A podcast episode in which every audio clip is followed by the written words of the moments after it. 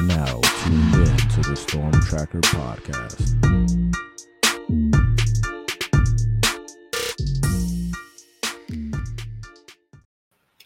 All right, Storm Tracker Podcast here. I'm Marcus Benjamin here with my guy Frank Tucker representing the Crib, South Florida.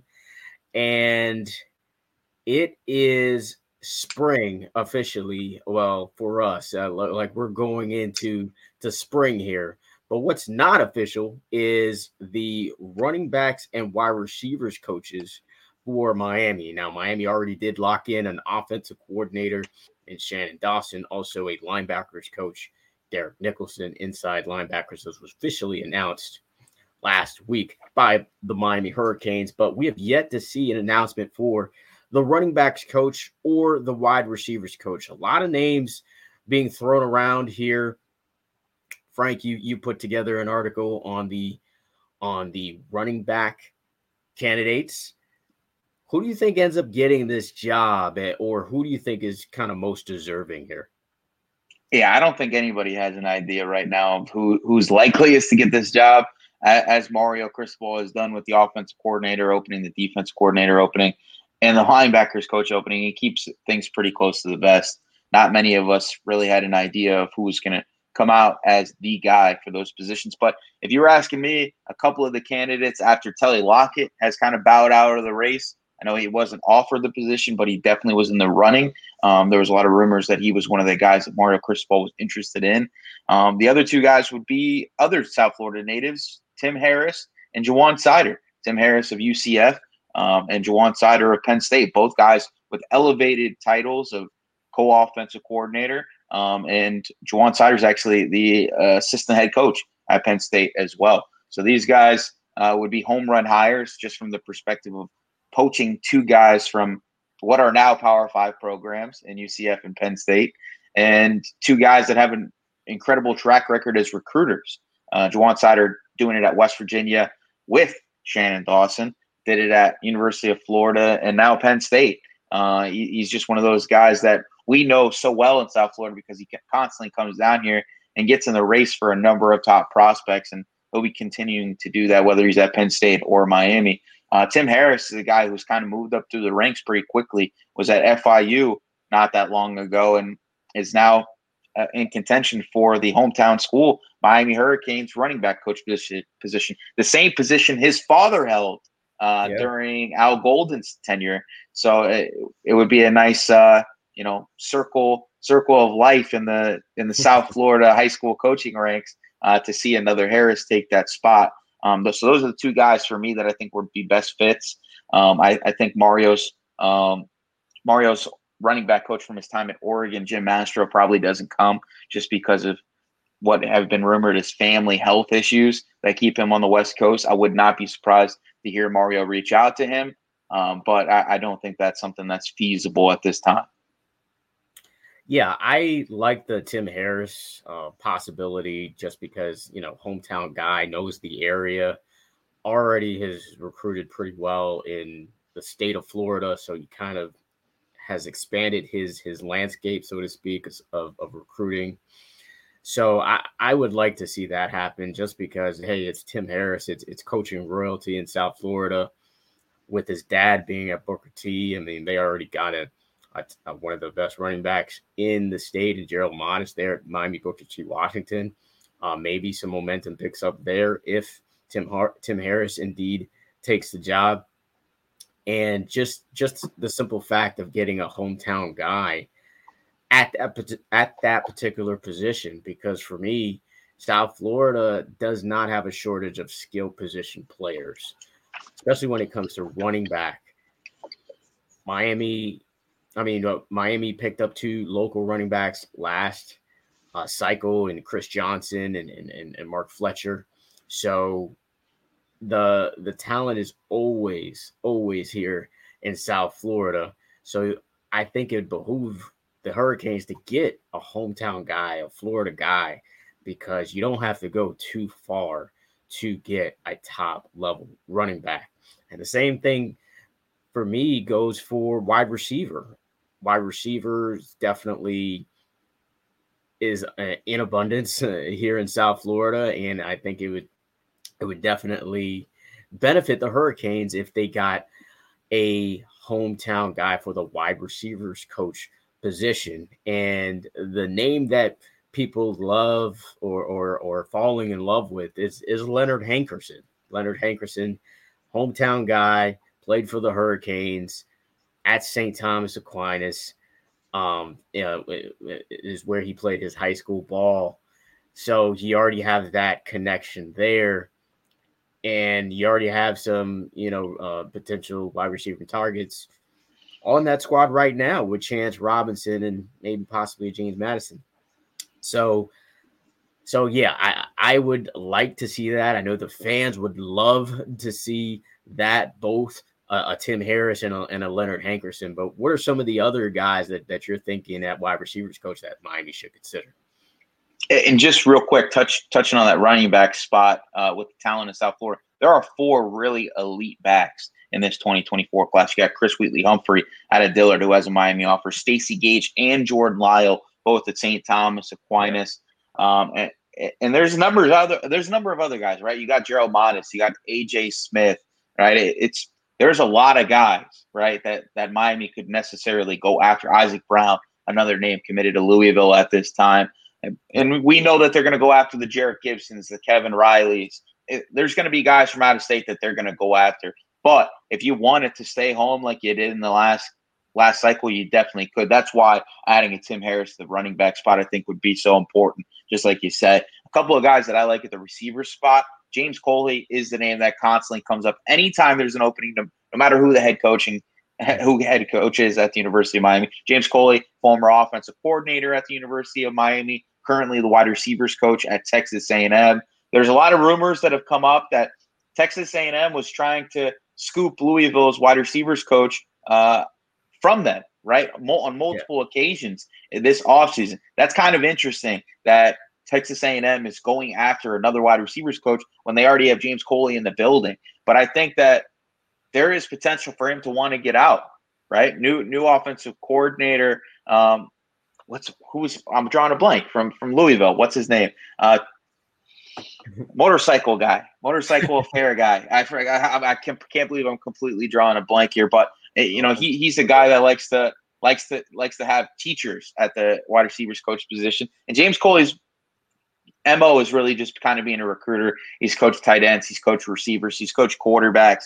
He's a guy that he's kind of a jack of all trades, maybe not a master of any. But if you were trying to bring in a guy that can recruit, I think he would be a really good fit. The guy that I think is the absolute home run hire of the wide receivers group is Lonnie Galloway from UNC, assistant head coach there, passing game coordinator at UNC. I think he's one of the best developers of wide receiver talent in the country. He's not always getting, blue chip talent at UNC. A lot of times they're recruiting, very close to home. That's just kind of their MO. And I think that at Miami with this air raid offense and the talent that is, and it's Bobby Petrino. I'm sorry. Now I got it. Bobby Petrino. He's the offense coordinator at Texas A&M now. And from what I heard, he wants a developer of talent at wide receiver, not so much a guy like James Coley, who I'm not saying is a bad coach, but his thing is not really developing receivers into first-round draft pick guys. That's just not really what he is. He's more of a guy that's going to go out and be your ace recruiter on the offensive side of the ball. But Lonnie Galloway, just the whole package. It's going to cost them a lot of money to go get that guy. But with the bag that Miami has on this for this coaching staff, I think that he's the option number one, and there's no 1B. It's Lonnie Galloway for me. I think stealing him from a conference rival would be huge as well. And I think with Jeremiah Smith and Josiah Trader and Chance Robinson and all these guys talking about how they want to be developed at the next level, not so much committing just to a school, Lonnie Galloway would be a really good fit. Yeah, I definitely agree. Well, we'll see. Miami needs to hurry up, though. They need to get these guys locked in because we got Junior Day coming up, and of course we'll have a list of guys that are planning to attend Junior Day coming up on CanesCounty.com. Make sure you subscribe to the website, by the way, for exclusive information. and we are part of the Rivals Network. We bring you all kinds of news covering Miami Hurricanes athletics, especially football. We're dialed in here in South Florida. Canes County is where it's at. And it's a perfect time to jump on. We got 1 month free for you guys, right? Yeah. Marcus is going to be humble about it. We got a month free of elite information, right? We got message board content, right? We got articles for you guys. We are doing player interviews on a daily basis, following up with kids being offered on a daily basis. We got inside tracks with a lot of these kids, taking trips to out-of-state 7-on-7 tournaments. We're the whole package for you guys, and we're covering baseball and basketball harder than everybody else. So listen, Miami 30, code Miami 30, get your 1 month free and give us a shot, because it doesn't cost you anything to sign up for free. Yeah, absolutely. Absolutely.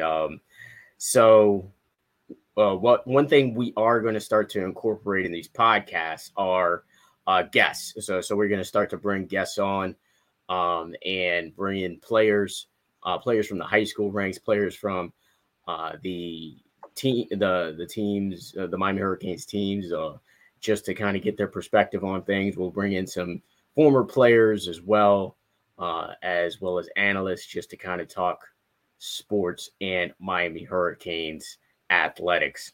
So look out for that coming up soon. And also coming up soon with Rivals is that they're going to release the 2025 players,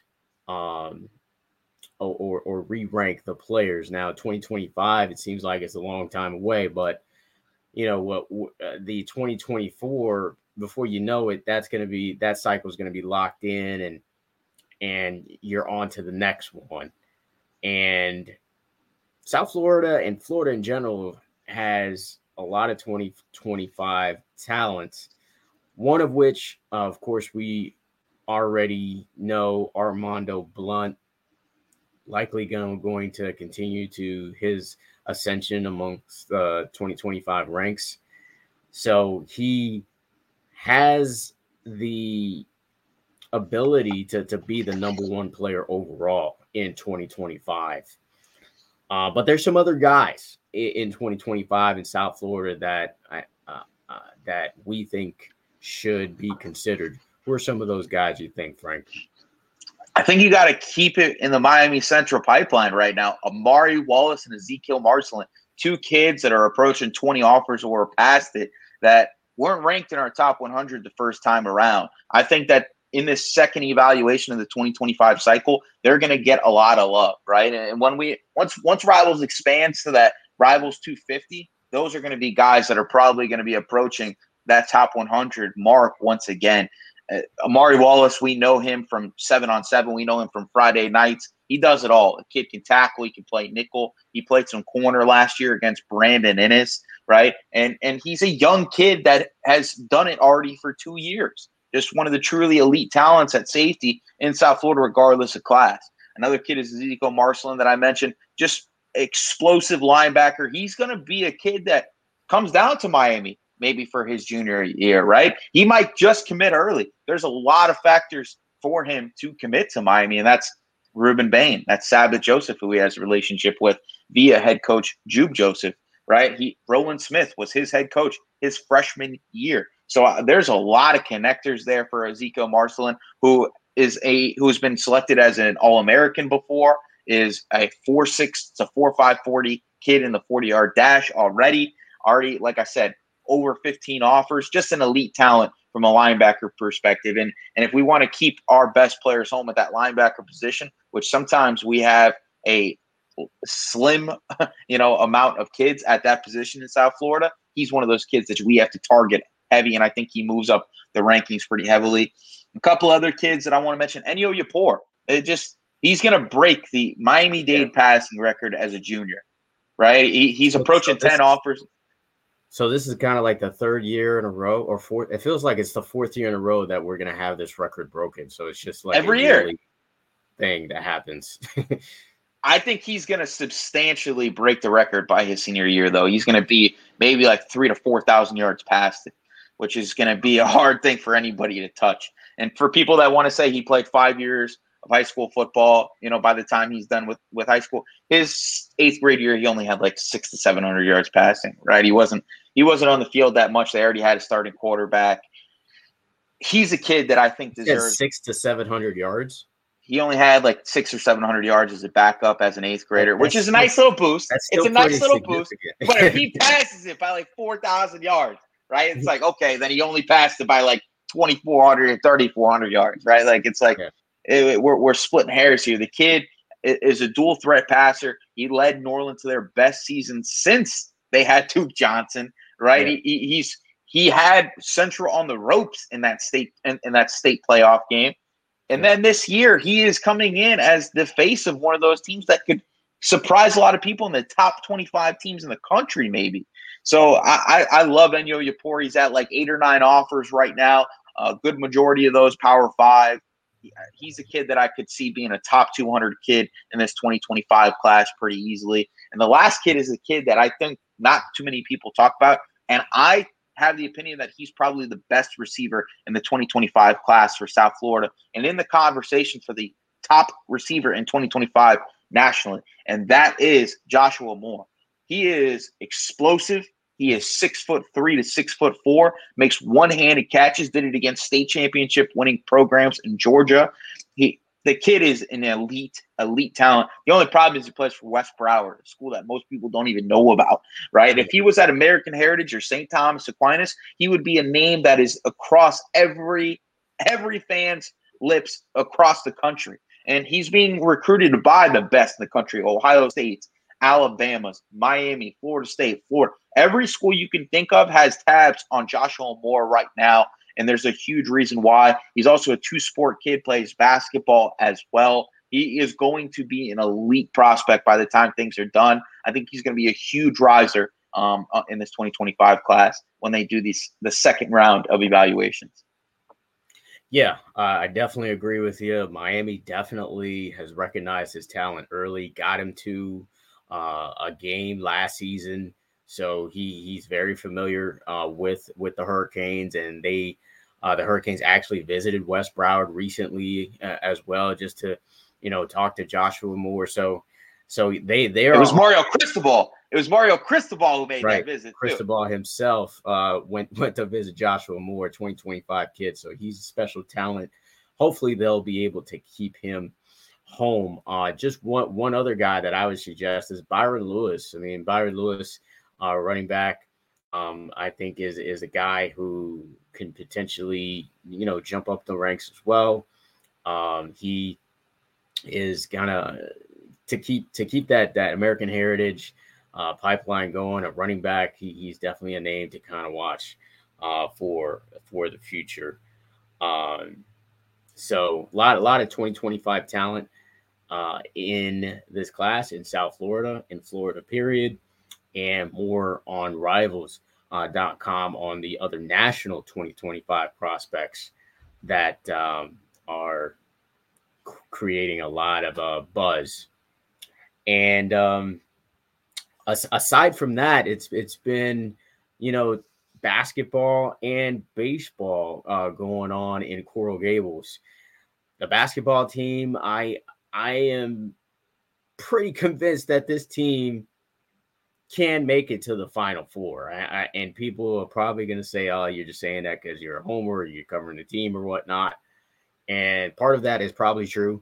But at the same time, this team, there's no one player. Obviously, Isaiah Wong is a tremendous talent. And by the way, make sure you shop the clothing line on bluechipteam.com. A lot of great apparel from him. Including a sweater, sweatshirt, hoodie that says unguardable. And he's been basically that. He scored 27 points in the last game to lead Miami to another victory over Wake Forest over the weekend. But it's not just him. It's just there's a lot of guys that contribute on this team or that can really lead this team in scoring. You got Jordan Miller, who's kind of your Mr. Everything. If you need rebounds, he's got you. If you need assists, he contributes. He plays solid defense as well. Jordan Miller, I think, is the glue for this team. And I think he's kind of one of the leaders that you're going to depend on in this March run here. And then you got Nigel Pack, who's really starting to come on as of late. He's just a tremendous shooter, very quick off the ball. And we saw that he's got hops as well. He can get up there and dunk it. He had the putback dunk against Duke. I mean, this is a guy that can get hot at any time. I mean, he was on fuego a couple of times within the past month, and he's a big reason why they're currently riding a 6-game winning streak. And then you got your guy in the middle, Norchad Omir, who is an undersized center. He's 6'7", but he gets the job done. I mean, a comparison as far as to how he rebounds, and this is kind of a really good, high praise for him, is Chris Webber. I think as far as the way he is able to rebound the ball, he just rebounded at that intensity and that size, and he's not overly tall, just like Chris Webber.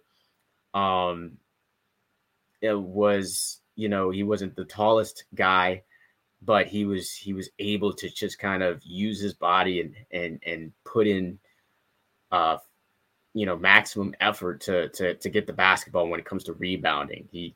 You wilding out with basketball today, man. You feeling froggy with the comparisons. There you go. Yeah. I mean, they better win ACC tournament play if you're talking like that about one of these Hurricanes players. Hey, yeah. I ain't no basketball guy, but I know who Chris Webber is. So. And if you're comparing this guy to Chris Webber, man, hey, they better make it to the Final Four. They better. If you got a piece of Fab Five, you better be making it deep, my boy. Yeah. I certainly think they have the potential to do so. I mean, the ACC tournament, anything can happen. Teams get hot or whatnot. Sometimes players get cold shooting the basketball, so you never know what can happen. Of course, in March, it's kind of the same, but this team has the potential to be that good because you can't really focus in on one guy. As I said, you've got a number of different guys that can contribute here. Coach L, he's got it going again, and they play again tonight against Virginia Tech on the road. It's going to be a tough game because these are kids, man, and kids, I think, subconsciously kind of feel themselves, and maybe and then on the road, it's a tough environment. So it's going to be up to Coach L to really kind of make sure he motivates this team to beat the Hokies tonight. They've already beat them earlier this season. So it's going to be a tough one for them to win on the road. But I think the Hurricanes pull out a very, very close victory, and then you got games against Florida State. Miami's still undefeated at home. They're one of the few teams in the nation that are undefeated at home. So it's a real home court advantage. Florida State not that good this year. Miami blew the doors off of them in Tallahassee. I expect the same thing to happen this Saturday against the Noles, and then I think they finish up at home against Pittsburgh, and Pittsburgh is a team that beat them earlier this season. So that's actually the last time they lost a game was to the Pittsburgh Panthers. So it's going to be interesting how they complete this season. They still have a chance at the ACC regular season title. So they would just need Virginia, who is the only ACC team ranked in the top 10, to lose. Miami already has a victory over the Cavaliers this season. So, we'll see how they finish that out. So that's basically my take on the basketball squad. And then let's bring it to baseball, man. I went to my first baseball game at Mark Lice Stadium on Friday night, it wasn't the best result at all. Gage Zeal got rocked. There's no other way to really describe it, but he got rocked 2 innings. And the sky was falling for Canes fans on Friday, man. They were talking about firing this guy. They were talking about this is the worst team in years. You look on the message boards, we got fans talking about this. This team is a shell of what it used to be. It used to be a baseball powerhouse. And then what happens? The team is a game-winning. They got a game-winning win right at the end the other night. Yeah. And it's like, what are we talking about? You know what I'm saying? It's baseball. It's not. They're not going to win every game. Come on. There's too many games for them to win every game. They got upset at home. It's okay. They're going to be fine. They got a lot of talent. There's always a top recruiting class with this Hurricanes baseball team. You know more than I do, being at a lot of the preseason games and the practices, press conferences, and talking to the coaches and stuff. Yeah. But overall, man, Canes fans, you got to relax, man. You got to relax. We got way too much riding on opening day. Right. Jesus. Yeah. I mean, I provided my takeaways on the series against Penn State. You can see that on CanesCounty.com on just basically what I think, should happen or what did happen last weekend. I mean, Gage Zeal, he had one of probably the worst performance that it was a nightmare for him. Let's be honest. You pitched 2 innings. And, you give up, I think it was 9 hits or something like that. It was just bad, giving up 16 hits overall, 9 runs. Miami just didn't have enough firepower to come back. And then they bounced back in a big way. Zach Levinson, obviously, is your MVP of the weekend. 3 home runs, batted .500. I mean, he was your guy. He was your boy, during the weekend. And then you got to love Andrew Walters, what you have with him as a closer. I mean, he is considered one of the best closers in the nation, and he showed that on Sunday when you needed him the most. Miami was down 2-1, and going into those last 2 innings, you needed some shutdown innings from Walters. He provided that with 5 strikeouts out of 6 batters that he faced. So, pretty impressive from Walters. We're going to be leaning on him pretty much for the entire season to close out games the way he did. And then you got to give props to CJ Cafis with a walk-off home run. He was having a tough outing in that game. It was actually his only hit of the entire game. So, yeah. He saved it for what mattered. To keep it positive, great, awesome. But it came down to basically the final swing against a Penn State team that I don't think anybody really thinks is going anywhere. And that's what you needed to win this series. So I think head coach Gino DeMare has a lot to kind of figure out with this lineup. He changed the lineup he changed the lineup every game so far. And so he's going to have to figure out who is going to be dependable for the rest of the season. And, there's some questions at leadoff hitter with Dario Gomez, and there's questions to maybe move Zach Levinson up to that cleanup spot because, he's been lights out. So there's a lot of questions to be answered. But like you said, Frank, this is only the first series. But you know how Canes fans are. We overreacted everything. Oh my gosh. My gosh. So we'll see how all of that plays out. Should be an interesting season. I think this team still has a legitimate chance to win the Coastal Division and go to Omaha. And like I said, the basketball team, we'll see how they finish out the season, but Canes are doing well in both on the diamond and on the court. So what else you got, Frank? Anything else you want to? You guys are absolutely going to love this interview that we have coming up. It's going to be out in a couple of days, maybe even potentially tomorrow. It's going to be we're going to have one of the top kids from the 2023 class on here. It's going to be a nice little surprise. I know you guys have been kind of clamoring for us to get some interviews out there on top of Marcus and I kind of sitting on our soapbox and talking about the Hurricanes, football, baseball, and basketball programs. But it's going to be a nice little change up. We're going to try to do this a little bit more going forward, trying to get guys on that you guys want to hear from.